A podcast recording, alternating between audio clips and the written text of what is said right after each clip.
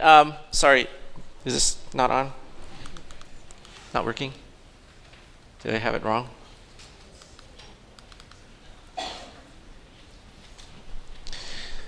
Well, we're going to be talking about the book of Ruth, and it's the topic of, of the book of Ruth is God's faithful love, his his hesed. And we may ask, well, what does why you know this seems weird to talk about the book of Ruth when we're uh, talking about fathers, but this morning actually we're going to focus on the one prominent male figure in the book of Ruth, and that is the person of Boaz. And in this final chapter, Ruth really gives us some insight into what it means to have a legacy of blessing.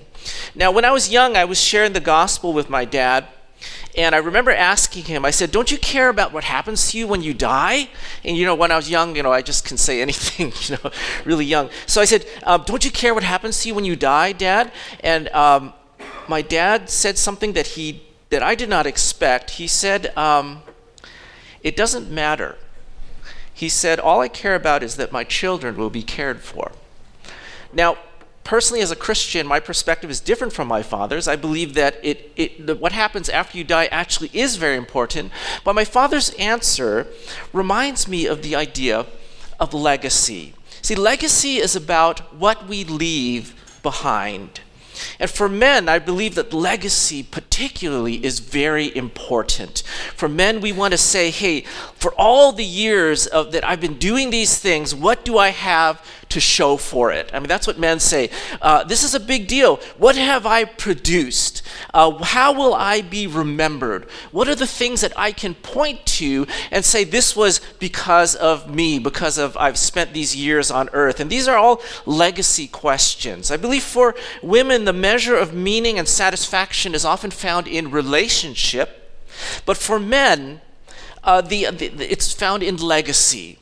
And now, as we look at, at the, the, the book of Ruth, we want to look at uh, there's a comfort and there's a challenge in regards to legacy. First of all, their comfort is that every man here, we will definitely leave a legacy. In Christ, we know that our days and years here on earth have meaning and significance because of Jesus. And that means that indeed we will have a legacy. And in fact, the question is not whether or not I will have a legacy, but rather what type of legacy am I seeking to leave? Now, the challenge is that legacy, as we look at this passage, legacy is not about the past. See, we may say, depending on how old we are, we may say, well, for me, I say, well, I'm over 50. Uh, what can I do now?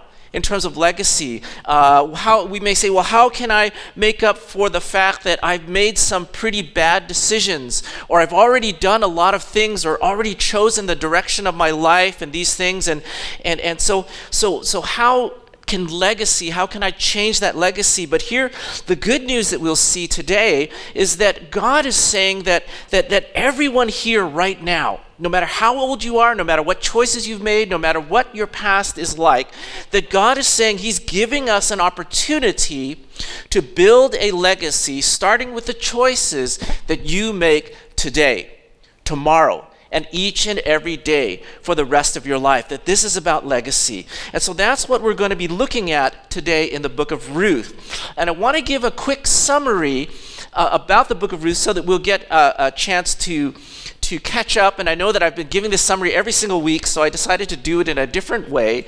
So we'll go ahead and look at this uh, slide. Because of a nationwide famine, Naomi, her husband Elimelech, and two sons leave Bethlehem to the country of Moab.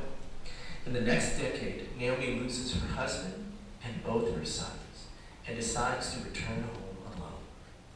Ruth, Naomi's recently widowed daughter in law, expresses God's hesed by choosing to cling to Naomi, despite all of Naomi's reminders that to do so would mean to share in a future of hopelessness and sorrow.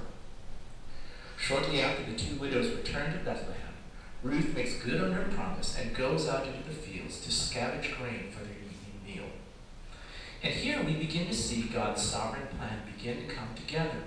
Out of all the hundreds of fields, Ruth goes to the field of Boaz, who is not only an eligible bachelor, but more importantly, a relative of Naomi's late husband. This qualified him to act as what is known as a kinsman redeemer, someone who can purchase Naomi and Ruth out of their bondage of poverty. But being qualified and being willing are two different things. It was highly unlikely that Boaz would be willing to marry a poor, marginalized foreigner who had no inheritance to offer, only debt and financial liability. And yet, in another expression of godly hesed, Boaz eagerly welcomes Ruth, because despite her social disadvantages, from a character and spiritual perspective, she was a treasure. But there's one very large hurdle that must be overcome. Unbeknownst to Ruth, there was a closer relative who had priority over Boaz in redeeming both Ruth and Naomi. And in our passage this morning, we will conclude our series by looking at what transpires in this final chapter of the book of Ruth. All right, so why don't we turn to Ruth chapter 4, verse 1, and let's stand in reverence for the word of God. Now Boaz had gone up to the gate and sat down there, and behold, the Redeemer of whom Boaz had spoken came by.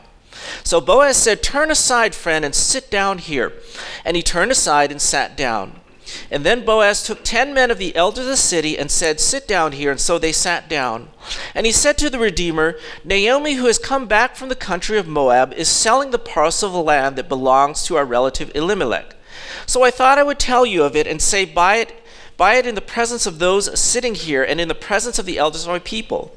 If you will redeem it, redeem it. But if you will not, tell me, so that I may know, for there is no one besides you to redeem it and come after you. And then he, the, the uh, kinsman redeemer, said, I will redeem it. May the Lord bless the reading of his word. You may be seated. Now, from this passage, we're going to see that we will not fail to leave a legacy of blessing if we make the right choices in defining moments. So we see here that Boaz he he went down to the city gate of Bethlehem and the other kinsman redeemer comes by the gate. Boaz asks him to sit down and Boaz calls these 10 uh, elders to serve as kind of witnesses. There's going to be a legal transaction that goes on here. And Boaz is actually he's very strategic and how he's going to approach this uh, kind of uh, negotiation. So in verse 3, he, he reveals Naomi has returned from Moab and is selling this parcel of land that belongs to her late husband, Elimelech. Now, what this means is Naomi has land, but that land is in debt. And somebody has to pay for that debt to get them out of that. And then, th- if they pay for that debt, they will possess this land. And he says, now, uh, uh, Boaz says, Well, I would have purchased it without your knowledge, but I need to give you the, the first option to purchase that land according to the law. So, uh, so you know, I'm being this good guy uh, and, and giving you that option to purchase this land first. But if you opt out, I'm perfectly willing and ready to purchase it in your place. So then in verse 4, this unnamed kinsman redeemer, though, he says, I will redeem it because he's thinking, hey, you know, more land is great. Sure, opportunity to buy some land. Then Boaz slips in a very important caveat in verse 5.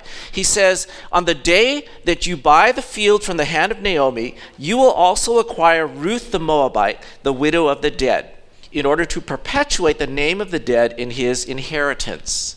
I like the way that he says this. He goes, It sounds like a horror movie, actually. On the day that you buy this field from the hand of Naomi, you will also acquire Ruth, the widow of the dead. and that sounds really scary. But in that day, that's not how it sounded. In that day, really, it just meant that, that this is a widow whose husband had passed away, and you will also acquire her as your wife. And so um, th- then the kinsman redeemer says, um, I cannot redeem it for myself, lest I impair my own inheritance. Take my right of redemption yourself, for I cannot redeem it.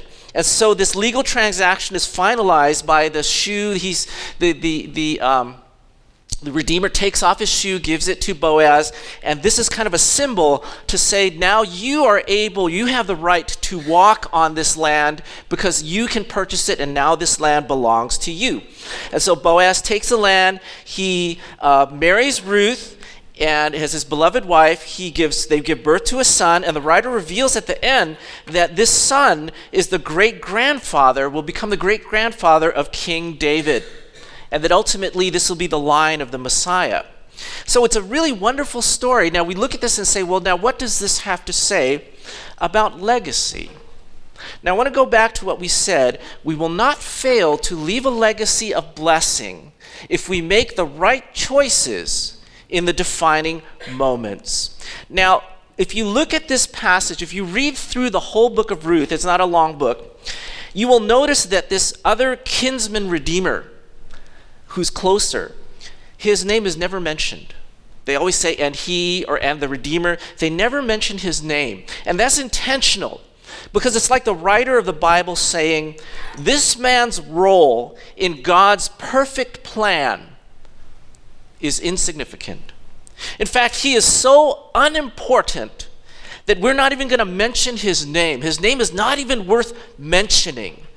That's his legacy because of the choice that he made. In contrast, Boaz, he only appears in the latter part of Ruth, and yet his name will be forever associated with the birth of the greatest monarch in the nation of Israel, and ultimately with the name of Jesus, the King above all kings.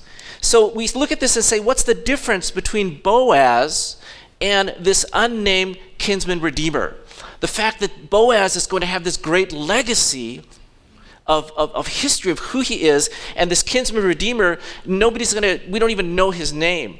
That what makes the difference is what we say is right choices in the defining moments. Now we want to unpack this and say, what does this mean? Well, it starts with choices. Choices make the difference between having a legacy of blessing and having a legacy of nothing. And so we look at this in verse 6. It says, And the unnamed Redeemer said, I cannot redeem it myself, lest I impair my own inheritance. Take my right of redemption for yourself, for I cannot redeem it. Now, technically, he, it's not that he cannot do it, because he said he wanted to, uh, which means he had the means to do it. But it's more that he will not redeem this. And so he, he's talking about saying, I won't do this because it's going to impair my inheritance. Now, what does that really mean? I believe his responses actually expose kind of two what I call manly motives. Okay, men will, will understand this. Manly motives. The first, these are the things that drive men. And the first is reputation, and the second is money. Okay? So we say, how does this transaction, how does buying this field affect this man's reputation? Well, in ancient Jewish, in the ancient Jewish community, Moabites were actually looked on with great disdain. They were uh, part of Lot's daughters who did these terrible things, and so they were considered these people who were cursed by God. And so, first of all, not only is Ruth a Moabite, which, you know, um, Boaz made it clear to point it out. He says, not only is she a Moabite, but she's a poor Moabite. And, and everybody in the, you know, is talking, said, this is a poor Moabite who's the daughter of Mara, who is cursed by God. And so this guy's thinking, well, no, if I marry this girl, you know, next thing you know, I'm going to be on TMZ. I'm going to be trolled by social media. I'm going to have to cancel my, uh, my, my Instagram because there's just going to be all this talk about this guy who married a Moabite. You know, we don't know his reputation, but, but he's thinking about that. This is going to ruin my reputation. That's a worldly perspective. Now, you contrast that to Boaz. When Boaz met Ruth for the first time, he said to her, May the Lord repay you for your unselfish love and integrity and honor and godliness. That's what he saw in her. And then later on in chapter 3, when, when she uh, sits by his, uh, his, his feet, he, he says, Man, but he, he looks at her and says, Now you have blessed me even more by the fact that you're willing to marry me is beyond my wildest, it's my this is my great privilege to marry you. And, and so for him, he looked at Ruth and said, She's a treasure. It, it, they, looked at, they were looking at two different things. Now, just give you an example, my nephew, you know, he was at this event. He's a little guy and uh, he was a little guy, and he, he had this raffle, and he had his heart set on this prize that he really wanted. And he didn't get that prize. Instead, he got something else. He got this bobblehead. And he's really discouraged. He go to his, gave it to my sister. My sister looked at it and she gave it to me. She showed it to me that night, and she goes, "Yeah, you know, so and so he was really disappointed. He really wanted that, you know, squirt gun or whatever it but instead he got this bobblehead doll signed by some former Stanford football player, you know." And I looked at it and I go, and it says, uh, "Best wishes, Andrew Luck." And I literally screamed. And I go, ah! I said, I'll take it. I'll take it right now. you know. And so she kept it. She said, and so, but see, the thing is, is that I was so excited, you know. Of course, my, my, my nephew was like, oh, who cares? I don't know who this guy is. But it's what you look for. When you look for something, and you're, and that's important to you. When you see it, it's like, whoa, I gotta take it.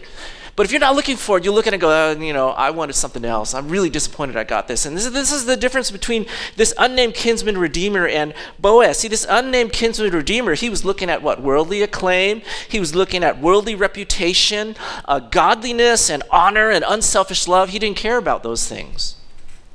They were not on his radar. So when he thought he had the opportunity to marry Ruth, he said, "Oh no, forget it. This is going to hurt my reputation. I don't even want to consider this." Whereas uh, for Boaz, when he looked at it, the things that he valued, the things that he was looking for, when he saw Ruth, he said, This is a treasure. If I have the opportunity to marry this person, man, I'm not going to pass this up. I'm going to do everything I can uh, because um, this is important. I look at, at honor in terms of honoring God, that this woman is a, is, has the favor of God upon her life, that those are the things that he wants. I want a wife who has the honor of God in her life. See, for men, you know, we think of reputation. Uh, reputation for us is everything, right? I mean, we want to be honored in the workplace. We want to be treated the way that we think we're worth in terms of what we're worth, are worth to the company. We want to be treated like that. We want our wives to respect us. We want our children to continue to think that, you know, we're the heroes that, that they thought we were and things like that. And, and for a man to lose these things would mean to lose almost everything that is meaningful in our lives. See, we want to be able to say, you know, this is the work that I have done. We want to say, this is the college that I graduated from. This is the, the project that I worked on. You know that, that, that phone that you're using right now? Well, daddy was a part of, you know, doing the, the uh, whatever, the software for that or whatever. You know, we, we, we want these things to look at and say, hey, this is the life. These are the, this is the, the things that I have produced. Now, if God has blessed us in that way, that's great. We praise God. But here's the thing Jesus, when we, when we stand before Jesus, men, when we stand before Jesus, it's not going to be about like, oh, you know, here's the things I have, here's my credentials, things like that. It's, those aren't the things that are going to matter. What's going to matter is the choices that we made. Will I choose to honor the workplace? And, and get honor in the workplace, or, or am I going to choose to, to have honor in the eyes of God? Will I choose to be envied by my peers and other professionals and be written up, you know, in articles about who, how great I am? Or would I rather choose to be loved and honored by my family? That my children know me, that my wife loves me, Will I choose to, to give time to, to building my career uh, and, and building my resume, or, or will I choose to use my time in, in building my wife to, to be a godly woman? Encouraging and, and building my children to love Jesus with all their hearts. See, these are the choices that build legacy. Choices that we as men, we have every day. That, that we sometimes we ignore the treasures that God sets before us, and sometimes we just chase after garbage. And if we do so, we will have a legacy of garbage. That's what the book of Ruth is saying. And so we look at the first manly motive is reputation. Uh, the second manly motive is money. Going back to verse 6, he says, Then the unnamed Redeemer again says, I cannot redeem it for myself, lest I impair my inheritance. Now, basically, what he's saying here is talking about inheritance, and he's saying, If Ruth and I get married, and I bear a son with her, then that means that I will have to take my part of my inheritance and I'll have to share it with that son. So I have children already. Maybe he has children already. Maybe he has an inheritance saved up. But if I take on this person, then part of that inheritance that I'm saving up for them or for myself or whatever, I now have to give to a stranger who I don't think really deserves it. See, the kinsman redeemer, he, he's standing in complete contrast to the Hesed of God. So the Hesed of God is, is that God is a faithful God of love. God is generous. That God is willing to give up his only son to die on the cross so that, that he can give us the inheritance, that we can share in the inheritance that belongs solely to Jesus. And God says, I'm so excited and I love you guys so much that the inheritance that Jesus deserves, that, that He deserves because He is the King over all creation, He is the only one who has obeyed me and honored me perfectly, and He deserves all the honor.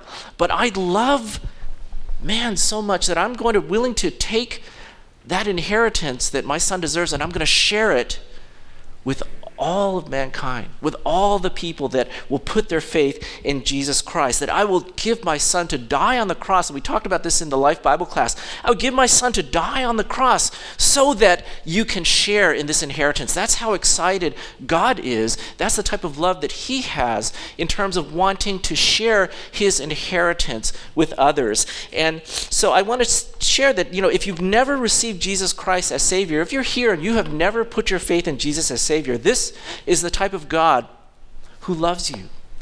He really loves you. He, he is saying that, that no matter where we are, no matter what we have done, God is saying, I want to share this this inheritance with you, this blessing with you, a blessing of heaven, that we don't have to earn our way to heaven and say, you know, am I good enough? Have I been a good enough man? Have I done enough things? God says, well, those things don't matter uh, uh, uh, to me in terms of going to heaven, in terms of receiving inheritance. Because why? Because He has given His Son, Jesus Christ, to die on the cross for our sin, to take our place, so that if we put, if we confess our sin, put our faith in Him, follow Jesus Christ, we will receive freely this gift, this inheritance that God offers uh, to each one of us. That's a gift. And God is saying that, that, that if we receive this gift, uh, we will not only have. Um, we will not only have a, a, legacy here on earth, but we will have look forward to an inheritance in heaven. So it's, a, it's like a win-win situation. It's, it's, it's, it's like, how can you pass up, I don't want to say this, this deal of the century, but this gift that God wants to give to you right now. And so, so Boaz um, was willing. Boaz, on the other hand, as he thinks about um, this uh, inheritance, Boaz, on the other hand, in terms of money, Boaz is actually, he's willing to pay the cost to redeem Ruth. Boaz is kind of like he's showing the, the love of God. He's saying, I'm willing to, you know, the, the, the, the Redeemer, the unnamed Redeemer was saying, I'm not willing to give anything to, to bless someone else, especially if they don't deserve it. And Boaz says, No, I'm willing to pay the cost um, to redeem, to rescue Ruth.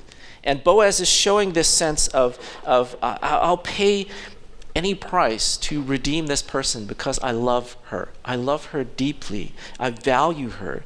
And, and, and the question that, that now comes to mind for us is uh, when we think of, as men, when we think of money, possessions, um, what are we willing to sacrifice in order to gain God's favor?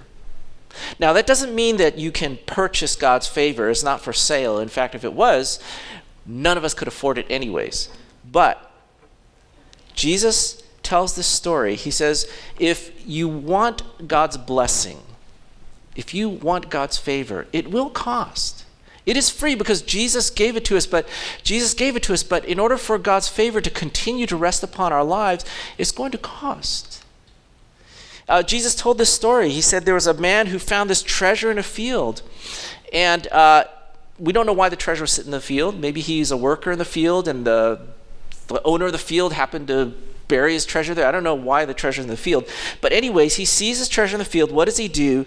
Uh, he pockets it and runs away. No, he doesn't pocket it and run away. He goes and he buys the field.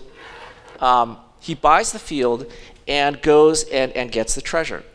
And so what he's what, what Jesus is saying is that, hey, when you see something so valuable and you come across it and you know it's not yours, but you have the opportunity to get it, what would you give for this treasure? And he's saying, This man, he gave everything, bought that field, keeps the treasure for himself. So it did cost him something. He had to do something. And see, men at the same time, for all of us, we want the blessing of God. We talk about we want this blessing. We want to be godly men. We want to have a legacy of blessing. We want our families to be blessed. We want our children to be blessed. And God is saying, if we want this legacy, um, it will cost. That, that we cannot spend all our time looking at the stock market. Sometimes we spend a lot of time, we look at the stock market hoping we'll finally purchase that stock that's going to, you know, make us rich. Right? Or we say, well, I'm looking for that, that one startup. You know, I got a cushy, I got a good job right now, but I want that one startup that I will just kill myself for. But who knows, you know, if I pick the right one, uh, uh, some big company might buy it and I'll be a millionaire. So I just got to work real crazy and hope that, that we come up with a product that some other company wants and they'll buy it and I'll be rich. Or we say, well, I'm going to buy property. I'm going to find out, you know, where the market is going and I want to buy these houses that are cheap right now or they're nowhere cheap, but cheaper. And, and, and, and they're saying that it's going to uh, eventually that, that property is going to go up. And if I'm smart, I'm going to buy that property and I'm going to watch it go up and I'm going to sell it at the right time. And so we men, we think about this. Now I know we think about this, okay? You know, we're all godly men. We don't think about this. We do. We do. We spend time on it. And, and, and God says, yeah, whenever you want to get something valuable, there's a cost. And, and, and what he's saying here is that the cost um, of this field, the cost of God's favor, you're going to have to, instead of putting all this effort and energy into these worldly things that we are trying to finally get, He's saying, You're going to have to, men, we are going to have to think about how we're going to take these costs in order to find this legacy of blessing. Because we're not going to get both, because you only have so much to give you choose to give to the world, you sacrifice this. But you take those things and you take energy, your time, and your thoughts, and your worry. I don't say your worries, but your, your passion and your prayers on the things of God's favor, the treasure that God really desires. It, it, it, will, um, it will pay eternal dividends. And so, again, we will not fail to leave a legacy of blessing if we make the right choices in defining moments. Now, we looked at right choices. Now, I want to talk about what are defining moments. Now, um, what is a defining moment? That's really easy. A defining moment, here's two of them. Two defining moments. If you remember, when KD drained a three pointer in the fourth quarter of game three and put the Warriors up six points, that was, that was a defining moment because we knew at that time, okay, we've got it. You know, there's no way KD did it. The other one was J.R. Smith when he held the ball in the last, what was it, eight seconds of the game when he should have shot it or got fouled or something, and he held the ball because he thought they were ahead, but actually they were tied, and then the game went to overtime and the Warriors won, then that was the chance which his team could have won the first game of the finals. That would have changed the whole picture of the NBA finals, but because of that one act at that defining moment, uh, that, will de- that will determine his legacy through hilarious memes over the internet. If you look at some of them, they are crazy. I feel so sorry for him. And uh, so th- we know what defining moments are. Defining moments are moments that we will never get again. There are moments that where you have to decide what am I going to do? Because it has great consequences. You have to be ready. You have to know what the score is before you decide what you're going to do. See, now Ruth um, was a widow. She was a foreigner living off scraps in the field. And, and, and, and, and the Bible is saying if she can make a difference for the decisions that she makes to care for her mom and leave a legacy of blessing for her, then so can you and I. If Boaz, Boaz, when he met Ruth, he simply just said, You can get water when you need it, you can have shade when you need it. It's the least that I can do for you because of the kindness that you've shown to Naomi. That's all he did.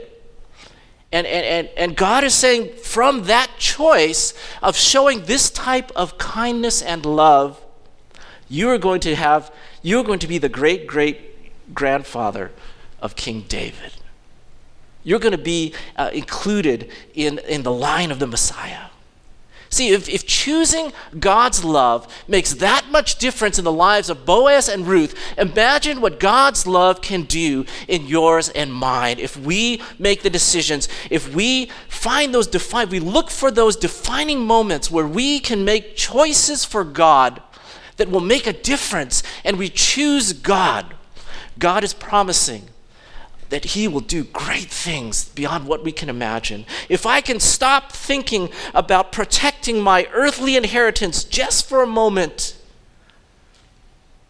and my earthly future, and I could start providing for others through sacrifice, through, through humble serving, even tomorrow, imagine what God can do. See, it's all about identifying those moments when I need to make a conscious decision to choose God rather than myself.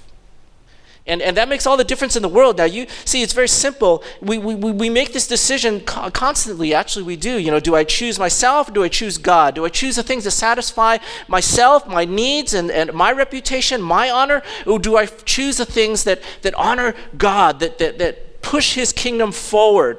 Um, I was at uh, uh, the, I was sitting uh, in uh, the car dealer doing my work, and um, and I was, uh, you know, waiting for my car to be repaired. So I was doing my work, and I was saying, "Oh, this is a busy week because Matthew's wedding's coming. I got a paper due. I got to do this and that." So I'm doing this, and and uh, looking at the waiting room, and there's one guy, and he's like this extreme extrovert. He's like talking to everybody in the thing. And I'm like, got my headphones on, so I he's not going to talk to me. And then pretty soon people start leaving because their cars are getting repaired, right? So he starts moving closer to me, you know? And I'm like, do this. And then he's sitting next to me. He's finally, he's sitting next to me, right? He has nobody else to talk to. I'm sitting there. Now, I have a choice, right? I can keep my headphones on and just keep typing away like I don't, like I don't even notice him, right? But I know he wants to talk. I mean, I really know he wants to talk. So I'm like, okay, I'll take my headphones off. And I say, hey, so uh, what are you, you know, what's, what's wrong with your car?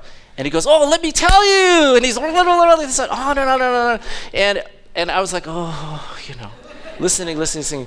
But what was really good is I got to share the gospel with him once, and then he kept talking, talking, talking, talking, talking. I got to share the gospel again with him twice. he kept talking, talking, talking, talking. And I got to share the gospel with him a third time, and he kept talking, talking, talking. So I was like, hey, God, you know, even though, you know, I would have rather had that one hour and a half or whatever, how long it was, to just sit and get my project done, and I would have got a lot done. Uh, instead, I would sit for an hour listening to somebody. And you got to understand, for an introvert, this is really hard to sit for an hour and, and try to converse with somebody who just is an extreme extrovert, just, you know, like this. And, and uh, sorry, don't mean, you know, if you're an extreme extrovert, you know, go through you. But, but I'm like, of course, see, I would rather have gotten an hour and a half work done. You know, I'm like, God, you know, this is great. I, when I went to the thing, I was like, this is great because I'm going to be in a place, just put my headphones on, plug in my computer, and I just boom, boom, boom, boom, boom. And I'm like, oh, great and yeah, it was an hour, like an hour and a half, really. But hey, hour and a half to share the gospel three times with somebody. What's more important? What's more important? See, see the, the, the question is, is the thing is, is that if we don't choose, if we don't consciously choose the kingdom of God, then our default is always self. We don't have to choose self, it's just automatic, right? No matter what happens, I'll just choose self. It doesn't, I don't have to consciously think about myself. I don't have to consciously think about my needs. I just automatically meet them because that's my default. And so, if we don't make conscious choices in defining moments, we're, all those defining moments are just going to go towards self, right? It's just going to be me, me, me all the time because that's my default. Boom, boom. If I'm not making any effort for the kingdom of God, it's all going to come to me because that's how we are. That's a sin nature. And that's why God says if you want to have a legacy of blessing, if you would rather be the most valuable player rather than the most reviled player, then you have to make choices. You have to look for those defining moments when your choices really matter. And you have to be ready to choose at that moment to choose Christ, to choose the kingdom, because that moment may never come again.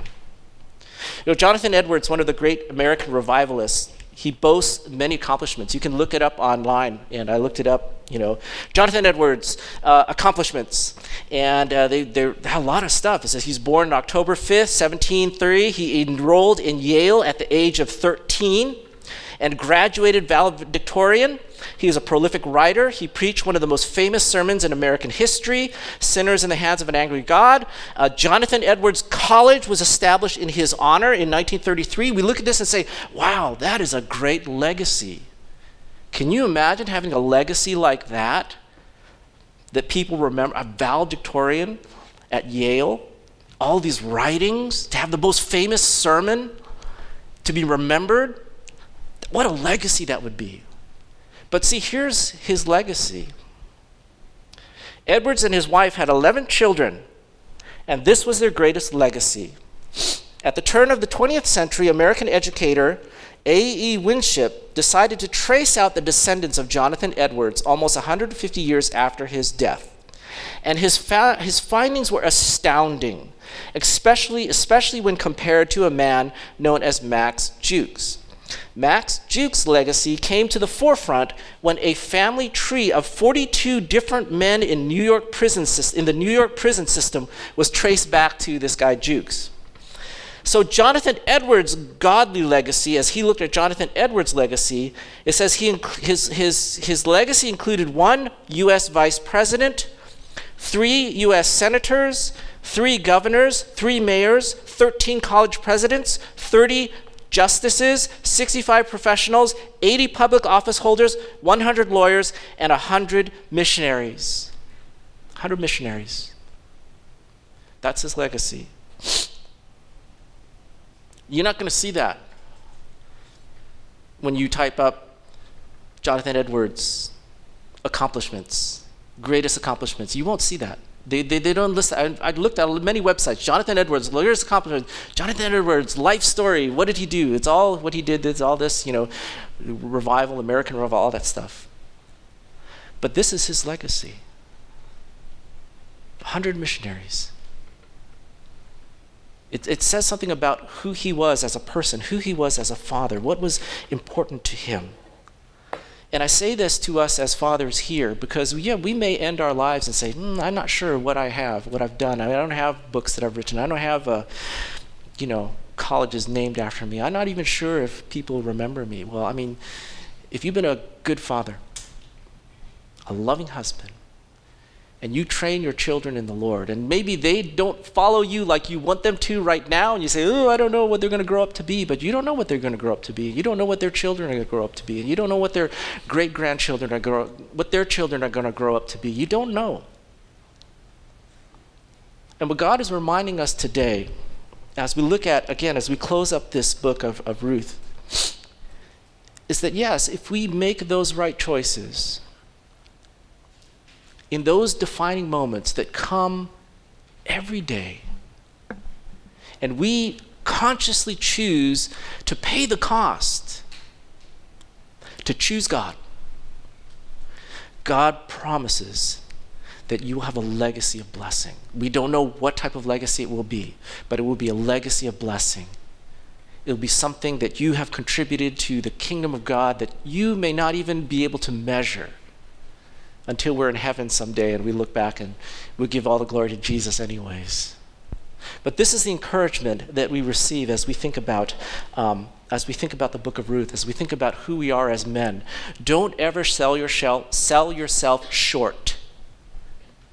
And don't ever say, I don't have enough time now, or I don't have the means now, or I've already chosen my path. No, that's not true. Today is the day when you can decide what type of decisions you're going to make today, what type of decisions you're going to make tomorrow, what kind of decisions you're going to make for the rest of your life. And that is what God will use to give you this legacy. Let's close in a word of prayer. Let's spend some time. Let's spend some time in quietness before the Lord. And men, right now, we just pray. Come before the Lord and pray. Women, sisters, please pray for our men. Because this is not an easy thing. It is a very hard thing to do in this world, in this world right now.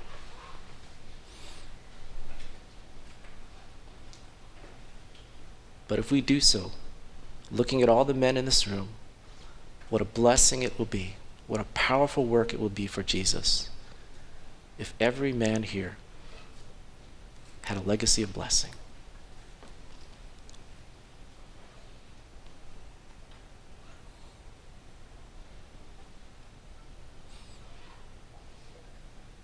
Father, we thank you and we praise you because even as we think of all these opportunities, we come back to you and recognize that we have them only because of your grace, Lord.